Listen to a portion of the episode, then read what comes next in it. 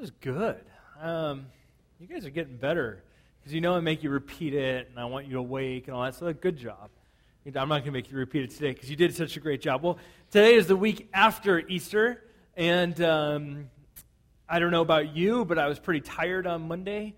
Uh, we get here pretty early in the morning on Easter, and it's a pretty busy day for all of us with family and things. And it's pretty tired on Monday, but um, it's been a great week, and many of you probably don't realize that that Easter really happened in two parts. Um, Easter happened once very first early in the morning, and then later at night, Jesus appears again to his disciples. And so Easter really is, there's the whole day of Easter. And, and last week, we only really covered half of it because we only had enough time to cover half of it.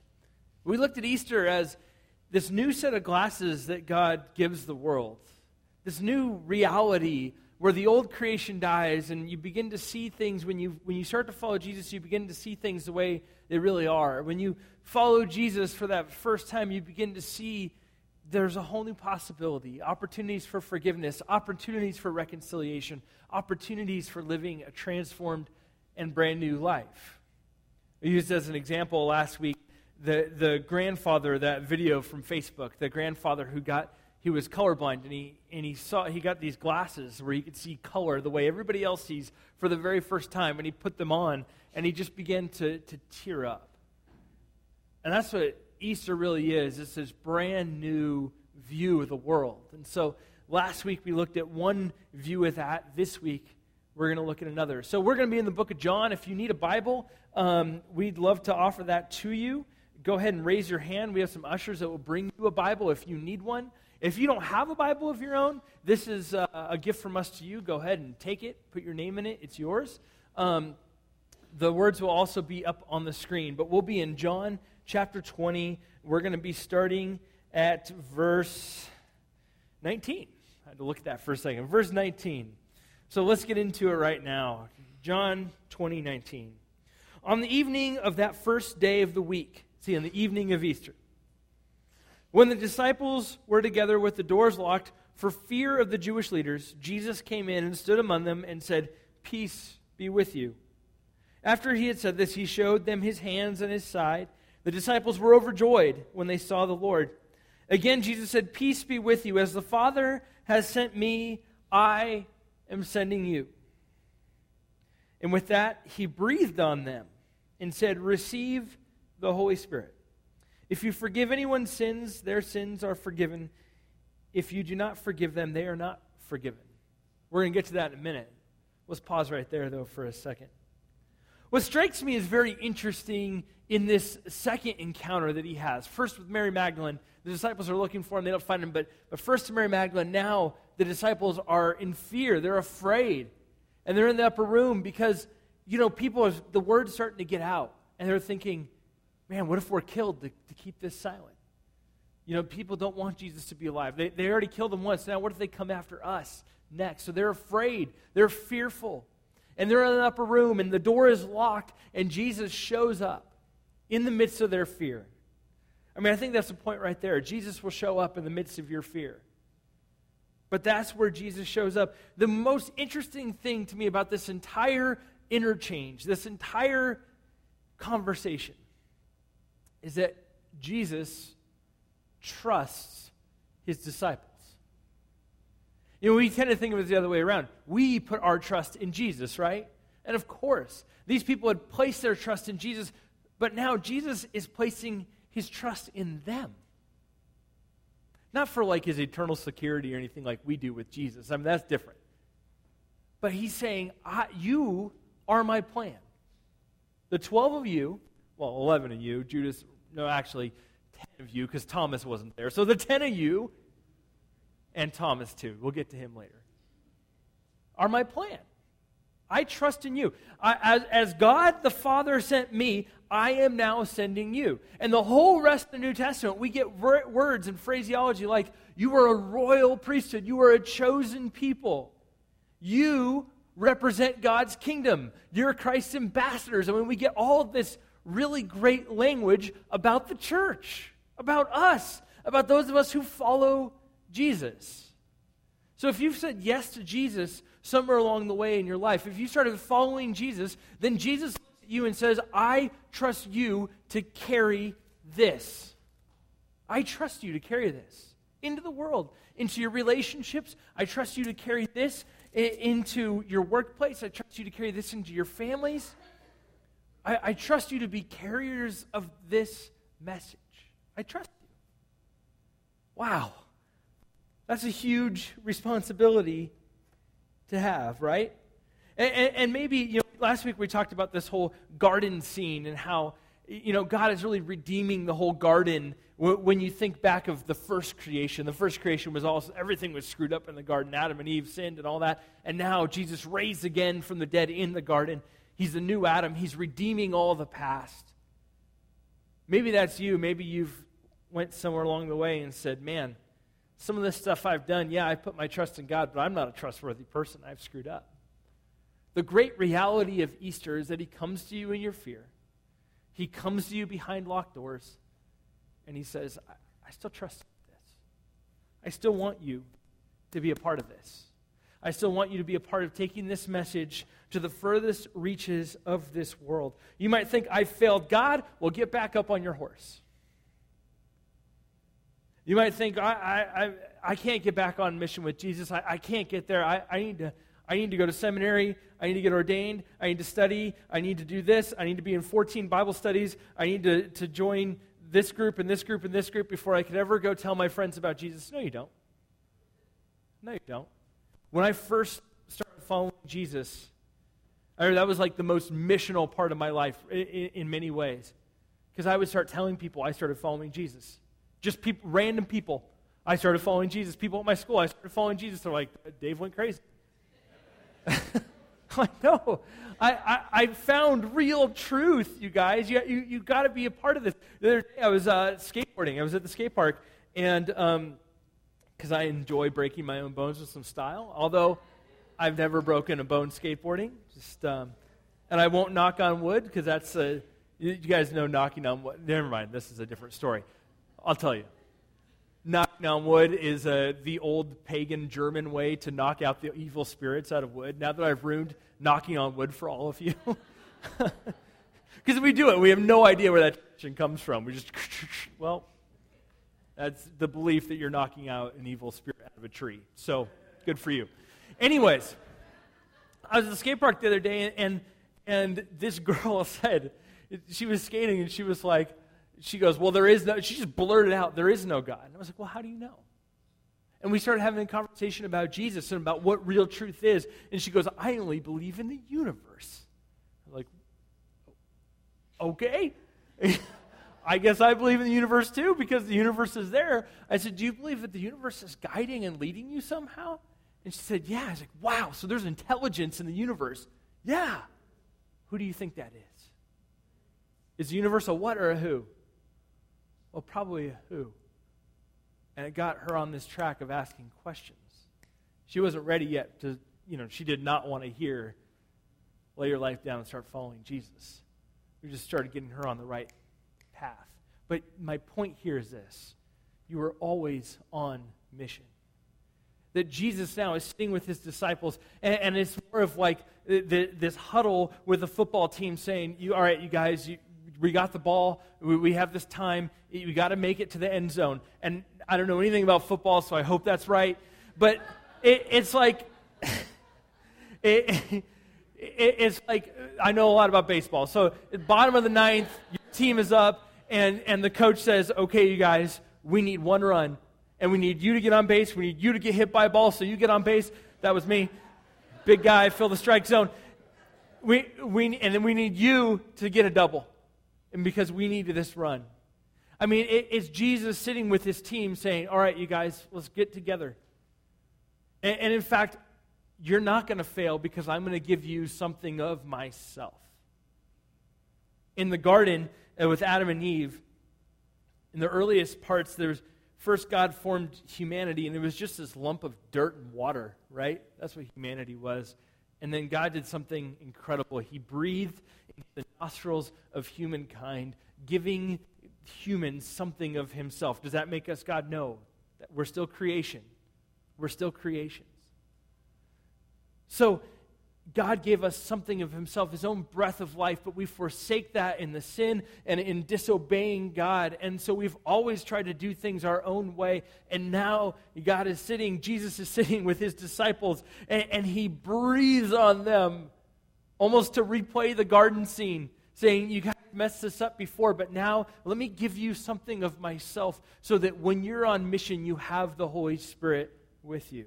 You have something of me along with you. I don't know about you, but the times where I'm telling people about Jesus are the times where I feel the closest to God. There have been times, I, I remember in high school, I, I had a guy, um, it, he came up to me, and I was a student leader, and so apparently, as a student leader, you need to know all the answers. And he came to me and started asking me all these questions How do you know it's true? How do you know this? How do you know that? And I, I started answering his questions. Now, I cannot tell you a word that I said afterwards. Couldn't tell you a single sentence of what I said. But my brother was standing next to me said, That was the most amazing thing I've ever heard in my entire life. And I said, Would you tell me what I said? Because. because I honestly don't remember what I said. God was with me in a powerful way, and I was sharing the gospel.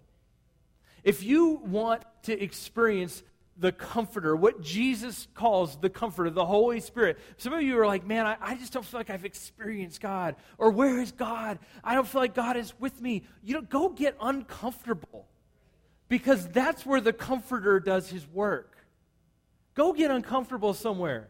Go tell somebody else about Jesus because this is the context in which Jesus is giving the Holy Spirit everywhere in the New Testament. As Jesus is giving out the Holy Spirit, he says, Go on mission.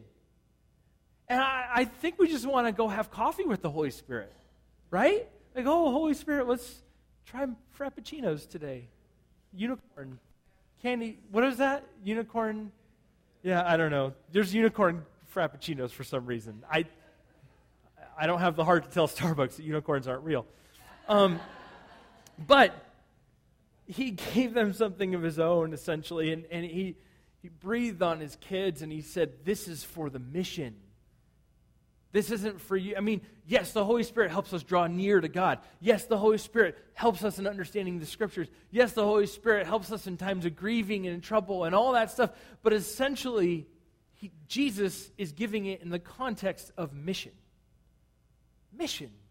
He's giving himself to his church to say, go on mission. The word breathed there is meant to be linked to this verse out of Ezekiel. Ezekiel 37, verse 9. Now I'm going to read this for you and then I'm going to tell you the context. Then he said to me, Prophesy to the breath. Prophesy, Son of Man. Say to it, This is what the sovereign Lord says Come breathe the four winds and breathe into these slain that they may live. Ezekiel had this crazy vision where he just saw this valley of dry bones. And, and God said to him, Go breathe on that valley almost to show him what the new creation would look like. That God took these old bones and he put sinew and flesh back on them and he helped them rise again. This that whole vision is meant to be, John meant us see that vision here, what Jesus is doing with his disciples. His disciples, aka his church, aka all of us, are that valley of dry bones. Those people that that just done. But the breath of God restores and rebuilds and makes us new again. That's the whole point of Ezekiel 37. There's a lot more to it than that, of course, but that's the point we're supposed to see here where Jesus is talking to his disciples. He's breathing new life into them, a new wave of the Holy Spirit saying, Go. So many times, um, those of us who've been and I, I, love what Jo Anne Lyon has said on this. Jo Anne Lyon, uh, if you don't know that name, she was the, the former, right before, um, uh, just she just retired last year, she was the former general superintendent of the Wesleyan Church. She stood up in many Wesleyan churches, and even ours, and she said things like this. She said, Now, unfortunately, Pentecostals have scared us away from Pentecost because we see some crazy things on TV and all that stuff. She said, But don't ever don't ever be afraid of the Holy Spirit. You need to get back to a sense where the Holy Spirit is, is the, not the forgotten God, where the Holy Spirit is God with you. So many times we treat the Holy Spirit as, as sort of like the third wheel of the Trinity, right? We're like, you know, it's, it's weird, it's, it's frightening, it's scary. I don't know if I want to be involved in that, but God wants to be with you, and this is His way of doing it, is with the Spirit. And He gives it to us over Pentecost. And, and there's some theologians over time who have said, no, you know what, all that has stopped. And, and these are known as cessationists. Well, theologically, that's just, in my opinion, not a very good translation of the Bible. So, what I want to tell you today is this is that God desires to be present with you in all of life, in everything you do, and especially on mission. And His way of doing that is sending the Comforter, the Holy Spirit, to be with you right here, right now. Your discipleship isn't just defined by knowing great stuff about God. That's not the way your discipleship is defined. We should all look at ourselves, by the way, as disciples of Jesus. Your discipleship really is defined when it, it, gets to this point where the disciples have lived three years with them. Your discipleship is defined by the indwelling of the Spirit in your lives. Your, I'm going to say that again. Your discipleship is defined by the indwelling of the Spirit on your lives. There's this great verse in 1 Thessalonians, verse 5 19. It's four words. And I didn't put it up on the screen because I just thought of it this morning.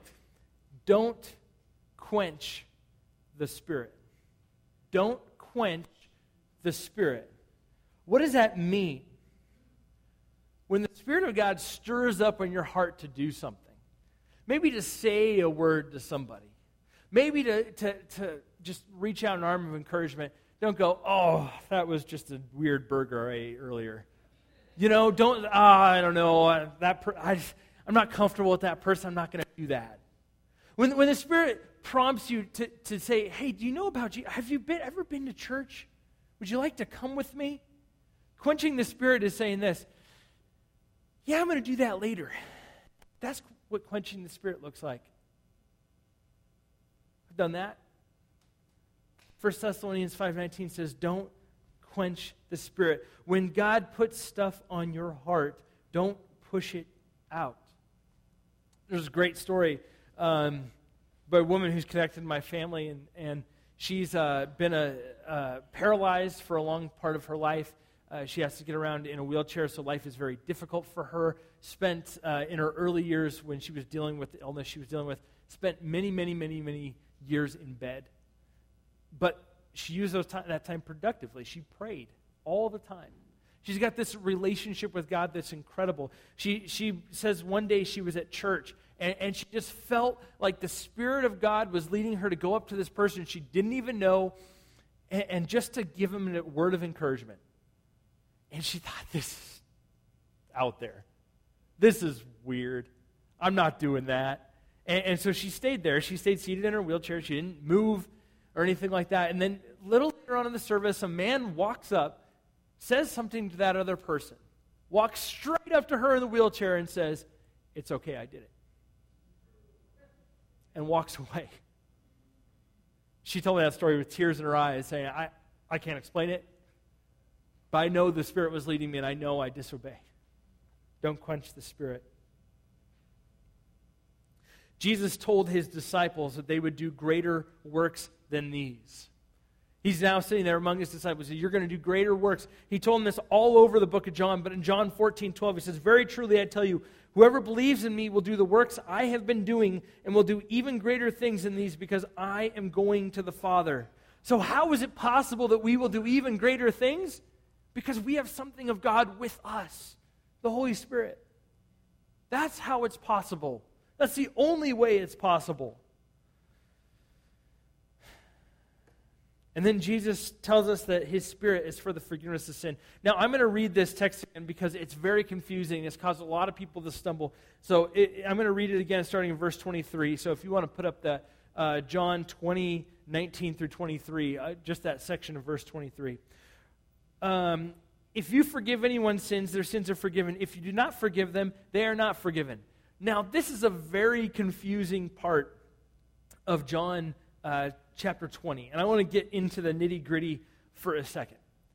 Now, first off, you should know that in the NIV version, it's not the greatest translation of the Greek text, unfortunately. And I, I'm always like, oh, man, I wish we all spoke Greek and we could just look at the original text together. Essentially, what the Greek thought is being said here is if you forgive any one of your any one of their sins, they will be retained. If you do not, they will be lost. That's really what they're saying in the Greek text. So we kind of miss that in the NIV, and I'm sorry that that's the case. But um, there is a way that you could translate it exactly what it says here, but probably the better version to read would be the, uh, the New King James or the um, New American Standard Version on this verse. But let me break down what this means for a second. What this means here is, is this. Now, in the Gospel of John, sin means not knowing God. That's what it means in the Gospel of John all the other gospels, they get into adultery, they get into lust, they get into money and all that stuff. But John keeps pretty consistent knowing God and not knowing God. That's what he means by sin. So if you go into the world and forgive them their sin, then they'll be kept. In other words, if you help them to know God, they'll be part of the community. If they don't want that, then they're not going to be part of the community. And so I think he's saying this primarily because they're in a part of Jerusalem that hates them the disciples. They're in the disciples, they've got some supporters, but they also have these people who, who are not supportive of Jesus. In fact, they tried to kill him. And they were successful yet unsuccessful because they did kill him, but he came back. So, really, what I think the, what Jesus is trying to tell his disciples is go into this unbelieving world and, and, and help them receive forgiveness for their unbelief and bring them into faithfulness. The other words that can be used from the original Greek on the forgiving and, and non forgiving is faith and faithlessness, faithfulness and faithlessness. So it's, it's, like I said, it's an extremely difficult text, and we have some of those very difficult texts. And I say that by, by also saying there's like 10 other ways that we could talk about this text, but we'd get way too deep into the weeds for today. What I want you to get out of this today is that Jesus is sending his disciples into an unbelieving world to help them reconcile a relationship with God. That is the point of this. That is what they're going for. He's sending them on mission. Let's keep going. John 20, 24 through 29. Now, Thomas, also known as Didymus, I don't even know if I pronounced that right, right? I say I wish all of you knew Greek, but I can't pronounce names in the Bible. I've had this problem my whole life. One of the twelve was not with the disciples when Jesus came. So the other disciples told him, We have seen the Lord. But he said to them, Unless I see the nail marks in his hands, put my fingers where the nails were, and put my hands in his side, I will not believe. A week later, his disciples were in the house again, and Thomas was with them. Through the doors, though the doors were locked, Jesus came and stood among them. Peace be with you. Then he said to Thomas, Put out your finger here and see my hands. Reach out your hands and put them into my side. Stop doubting and believe. Thomas said to him, My Lord and my God. Then Jesus told him, Because you have seen me, you have believed. Blessed are those who have not seen, yet believed. Here's what I think is going on with Thomas. Now, if you pay attention carefully, when Jesus came to his disciples that evening and Thomas wasn't there, he showed them, they no one asked, but he showed them his hands and his side. And I think they were probably telling Thomas about this. And Thomas did, you know, Thomas gets beat up a lot over church history and, oh, doubting Thomas, we call him, right? Oh, that guy's just a doubting Thomas. Yeah, we're all Thomas, okay? Had you been there too, you would have been like, Jesus showed you that, then he could show me that too, right? You're all trying to pull one over on me. If he showed you, he could show me. I think he just wanted to see what his friends saw. Like I said, he gets a bad rap throughout scripture, but or throughout history, but look look at let's look back at Thomas here. John 11, 16. He's a he's a courageous pessimist here. He says, Then Thomas, also known as Didymus, said to the rest of the disciples, Let us go also that we may die with him. He's a courageous pessimist.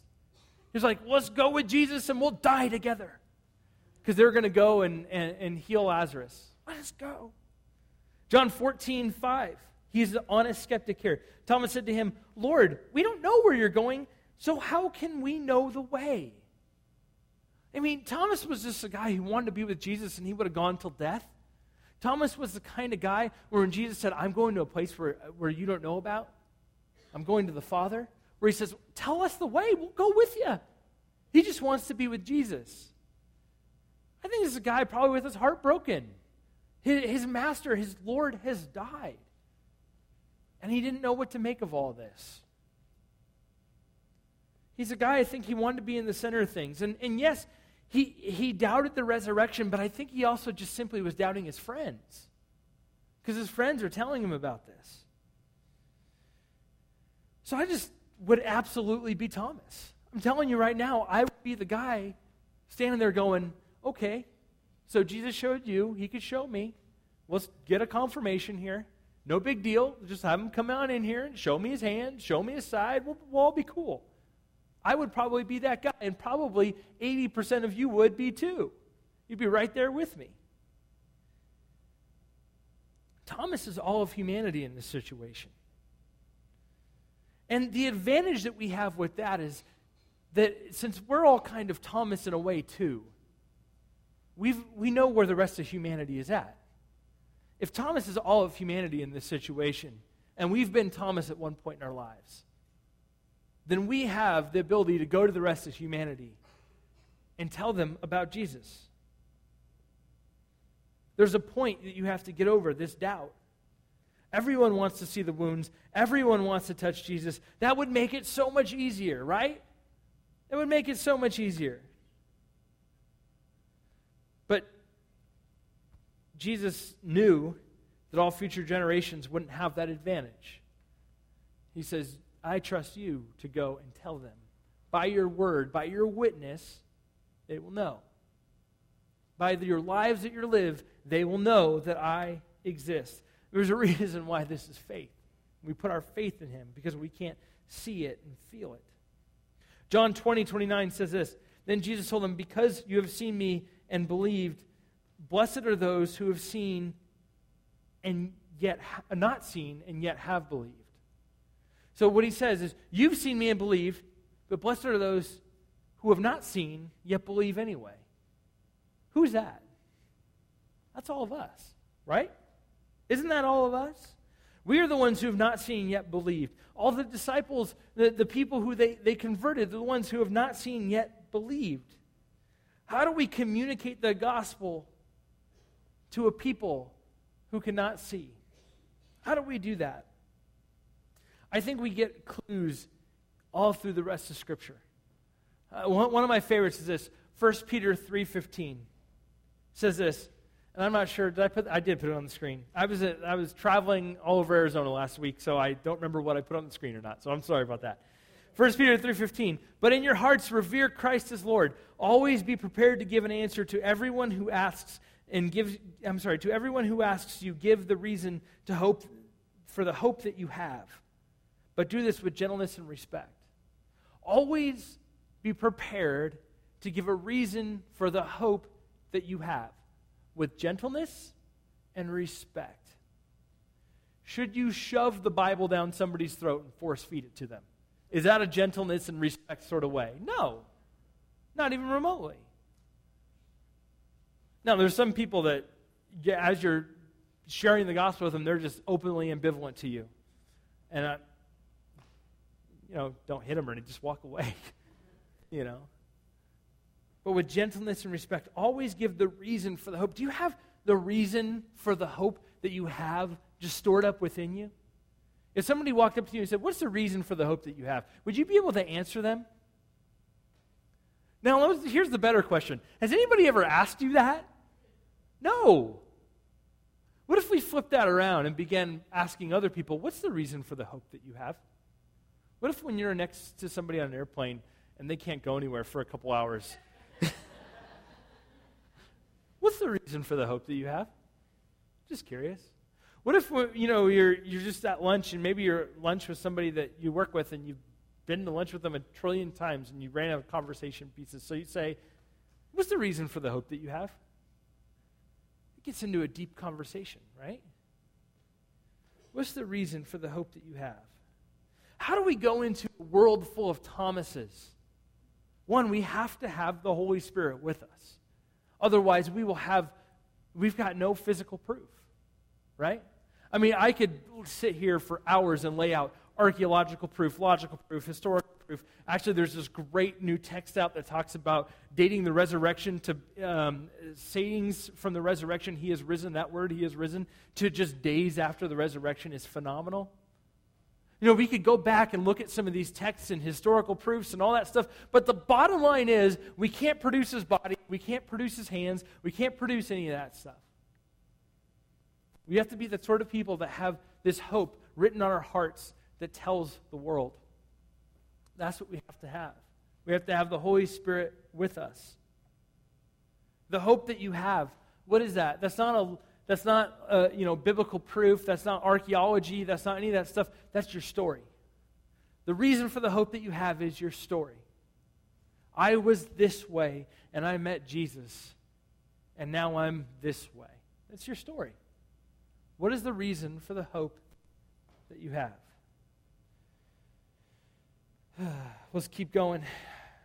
John 20, verses uh, 30 and 31. Jesus performed many other signs in the presence of his disciples, which are not recorded in this book. But these are written that you may believe that Jesus is the Messiah, the Son of God, that by believing you may have life in his name. Very few Gospels, actually just John, say, This is the reason why I wrote. Actually, Luke might Here's an ordered account of the life of Jesus right in the very beginning. They say that. But John is very blatant here. This is written so that you might believe that he is the Messiah, the Son of God, the one that was written about. This is so that you might believe.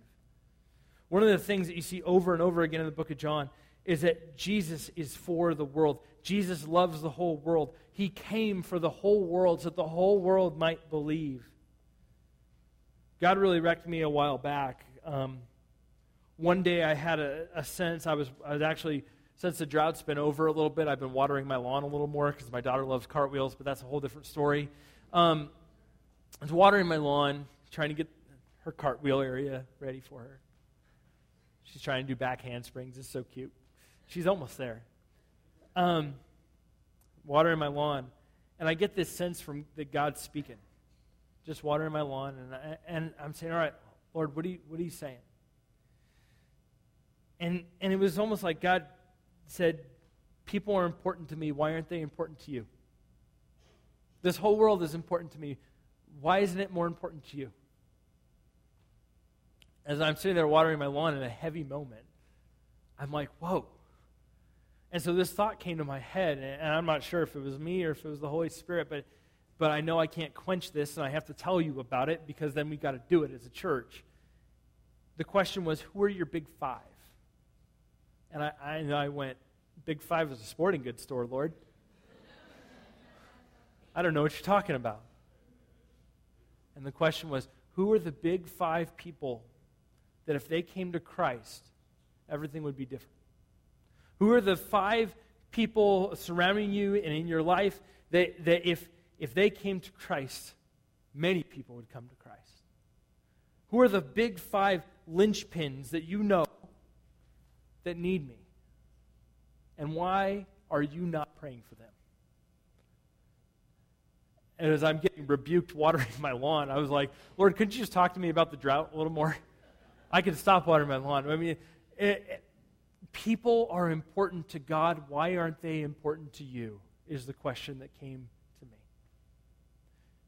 just one person is important to God. Why isn't that one person important to you? This is written so that the whole world might believe. What are we doing about it as a church? Everyone matters to God. So I sense Jesus asked that big question of my life, and that was probably a month ago, and I've been praying about it and thinking about it and going, okay, Lord, what do I do about that? I, I don't know what to do about that. And then it was like, just tell everybody. Oh, that, that's a little easier. So I wrote, and I got this little journal, and I, I wrote five people's names down. And actually, I'm on four. I don't. I'm taking this real seriously because I feel like God told me I don't know who the fifth person is yet that I'm going to start praying for. But I've been praying for four people for a little bit now. And um, I want to invite you as a church to do this. to, to take five people and to pray for them daily. You don't have to let them know. It, it could be between you and God, but, but I think that God's eventually going to put you on a warpath with them that's going to help them. It's going to help them to know God. I think you're going to be key in their lives. Maybe it's just that you're praying for them, and all of a sudden you're going to hear that they've accepted Christ at some point in their lives, and everything changed. And you could then show them, "You're on my big. You're my big five. You're number two. So we have our ushers here today, and they've got cards, and I've asked them to pass these cards out to you. And we're actually going to take a moment right now. I, if you don't have five names off the top of your head, fine. If you just want to put one as they come to you, great. We're going to do this for the next couple weeks, and we're going to remind you. I actually have reminders set on our, our service planning calendar for a few months out. We're going to remind you about this all the time. Who are your big five? Are you praying for opportunities to invite them to church? Are you praying for opportunities for them to know Jesus? Are you praying for opportunities that you might share the hope that you have? Who are your big five? So I'm going to ask our ushers to just go ahead and pass these out to everybody. And it, you know, once you get that set, that's between you and God. I want to ask you to put that on your on your in your car or in your Bible, something that you're going to see every single day. And just say, "These are my big 5." These are the big 5 people in life that if they came to Christ, everything would change. Now, you might have more than 5 and you want to pray for more than 5. You're an extra credit type person. Awesome. Do it. And you might not have five on the top of your head. It might take a little while. That's fine too.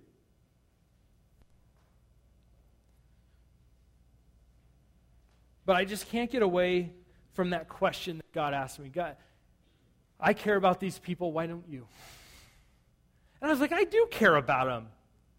Not enough to pray for them every day? Not enough to ask that, that I would intervene in their lives? Not enough to ask for uh, them to come to know me? Not enough to go tell them about me? I love these people. Why don't you? Oh, that's a hard question. Who are your big five? Let's pray. Father, as you sent your son to breathe new life into us, God, I pray that even right now as a church, you breathe new life into each one of us.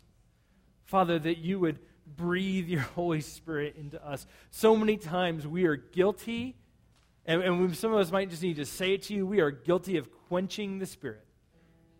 God, when you've spoken up, we've gone, ah, I don't know. God, help us to stop kind of behavior. God, help us to live more into what your Spirit is saying, guiding, and leading for us to do. Lord, I pray that you would lay on our hearts right now these people, whether it's five or whether it's a hundred, would you lay on our hearts these people that need to know you? And God, would, we write them down and would we begin to pray with pray about them each and every day? God, would you help us to trade our judgment for love? God, would you help us to be the sort of people that want to see you and the world reconciled? God, would you send us on mission with your Holy Spirit today? Lord, we love you. We honor you. We thank you for sending your Son. And now, God, let us go on mission with him. In the name of Jesus, we pray. Amen.